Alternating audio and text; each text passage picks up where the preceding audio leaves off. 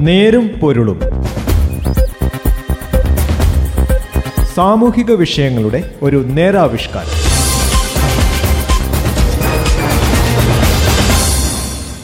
നമസ്കാരം. നേരും നെരുംപുരന്റെ പുതിയൊരു അധ്യായത്തിലേക്ക് സ്വാഗതം. ഇന്ന് ഈ പരിപാടിയിൽ ഞാൻ ജോസഫ് പള്ളത്ത്.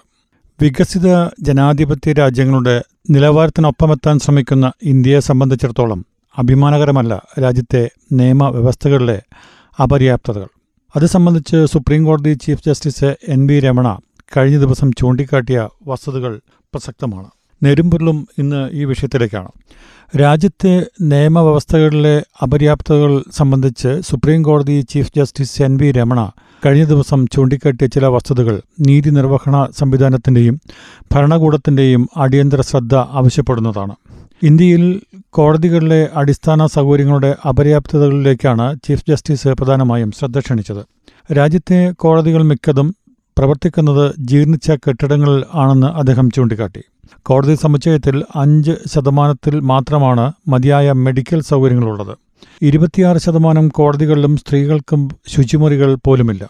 നാൽപ്പത്തിയാറ് ശതമാനം കോടതി സമുച്ചയങ്ങളിലും ശുദ്ധജല സൗകര്യമില്ലെന്നും അദ്ദേഹം പറഞ്ഞു. അതിനാൽ നാഷണൽ ജുഡീഷ്യൽ ഇൻഫ്രാസ്ട്രക്ചർ അതോറിറ്റി സ്ഥാപിക്കുന്നതിനുള്ള നിർദ്ദേശം പാർലമെന്റിന്റെ ശീതകാല സമ്മേളനത്തിൽ ഉന്നയിക്കണമെന്ന് കേന്ദ്ര നിയമമന്ത്രി കിരൺ റിജുവിനോട് അദ്ദേഹം ആവശ്യപ്പെടുകയും ചെയ്തു.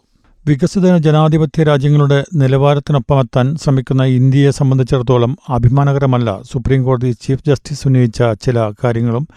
പ്രധാനമായും ന്യായാധിപന്മാരുടെയും അഭിഭാഷകരുടെയും സുഗമമായ നടത്തിപ്പിനെയും ഇവ ബാധിക്കുന്നുണ്ടെന്നതും വസ്തുതയാണ്.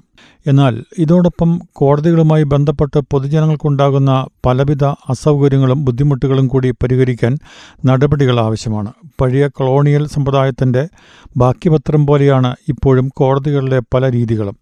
ഏതെങ്കിലും കേസിൽ സാക്ഷിയായി കോടതിയിൽ എത്തേണ്ടി വരുന്ന സാധാരണക്കാർക്കുണ്ടാകുന്ന ബുദ്ധിമുട്ടുകൾ നിരവധിയാണ്. വലിയ സമയനഷ്ടം മുതൽ ചിലപ്പോൾ മാനഹാനിയുടെ തോന്നൽ വരെ അവർക്കുണ്ടാകുന്നു. സാക്ഷി പറയാനെത്തുന്നവർക്ക് ഇരിക്കാനോ കേസിന്റെ വിളി വരുന്നതുവരെ വിശ്രമിക്കാനോ ഉള്ള സൗകര്യങ്ങൾ മിക്ക കോടതികളിലുമില്ല. സമയത്ത് ഹാജരാകണം എന്നതിനാൽ കാലേക്കൂട്ടി വരാതിരിക്കാനാവില്ലല്ലോ. പ്രായമായവർക്കും രോഗികൾക്കുമൊക്കെയാണ് ഇതുമൂലം ഏറെ ബുദ്ധിമുട്ടുകൾ ഉണ്ടാകുന്നത്. അറിയിച്ച സമയം കടന്നും കേസിന്റെ വിളി വരുന്നതുവരെ കോടതി വരാന്തിയിൽ ദീർഘനേരം കാത്തു നിൽക്കേണ്ട അവസ്ഥയുണ്ടായാലും മറുത്തൊന്നും പറയാനാവാതെ സഹിക്കുകയെ നിവൃത്തിയുള്ളൂ. നിൽക്കാൻ തീരെ ശേഷിയില്ലാത്തവർക്ക് സ്വന്തമായി കസേര കൊണ്ടുവരേണ്ട അവസ്ഥ പോലും ഉണ്ടാകാറുണ്ട്. സമൂഹത്തിൽ ഉന്നത നിലവാരമുള്ളവർക്ക് പോലും സാക്ഷിയായാൽ കോടതി വരാന്തയിൽ കാത്തു നിൽക്കേണ്ടി വരും. അത് പലരുടെയും അഭിമാനബോധത്തെ വ്രണപ്പെടുത്താറുണ്ട്. കേസുകളിൽ സാക്ഷിയാകാൻ പലരും മടിക്കുന്നതും പ്രതികളിൽ നിന്ന് ഭീഷണി ഉണ്ടാകുമെന്ന് കരുതിയല്ല.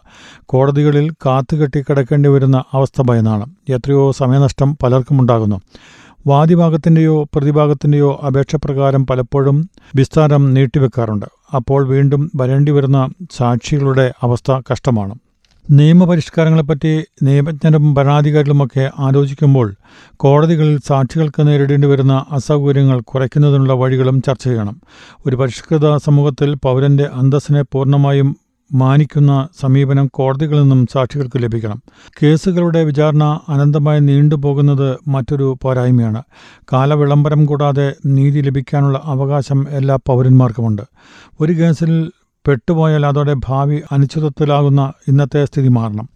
പത്തും പതിനഞ്ചും വർഷമായി കെട്ടിക്കിടക്കുന്ന കേസുകളുണ്ട്. നാഷണൽ ജുഡീഷ്യൽ ഡാറ്റ ഗ്രിഡ് കണക്ക് പ്രകാരം ഇന്ത്യയിൽ ഏകദേശം നാല് കോടി കേസുകളാണ് കെട്ടിക്കിടക്കുന്നത്.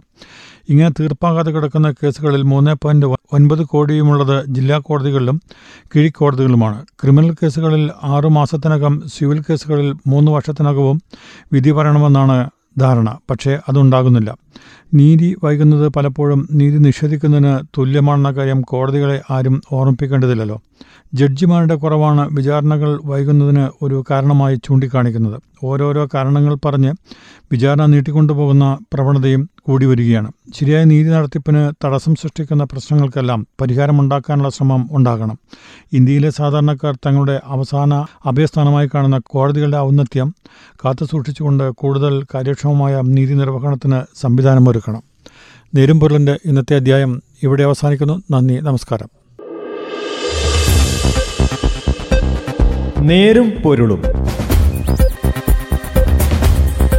സാമൂഹിക വിഷയങ്ങളുടെ ഒരു നേരാവിഷ്കാരം.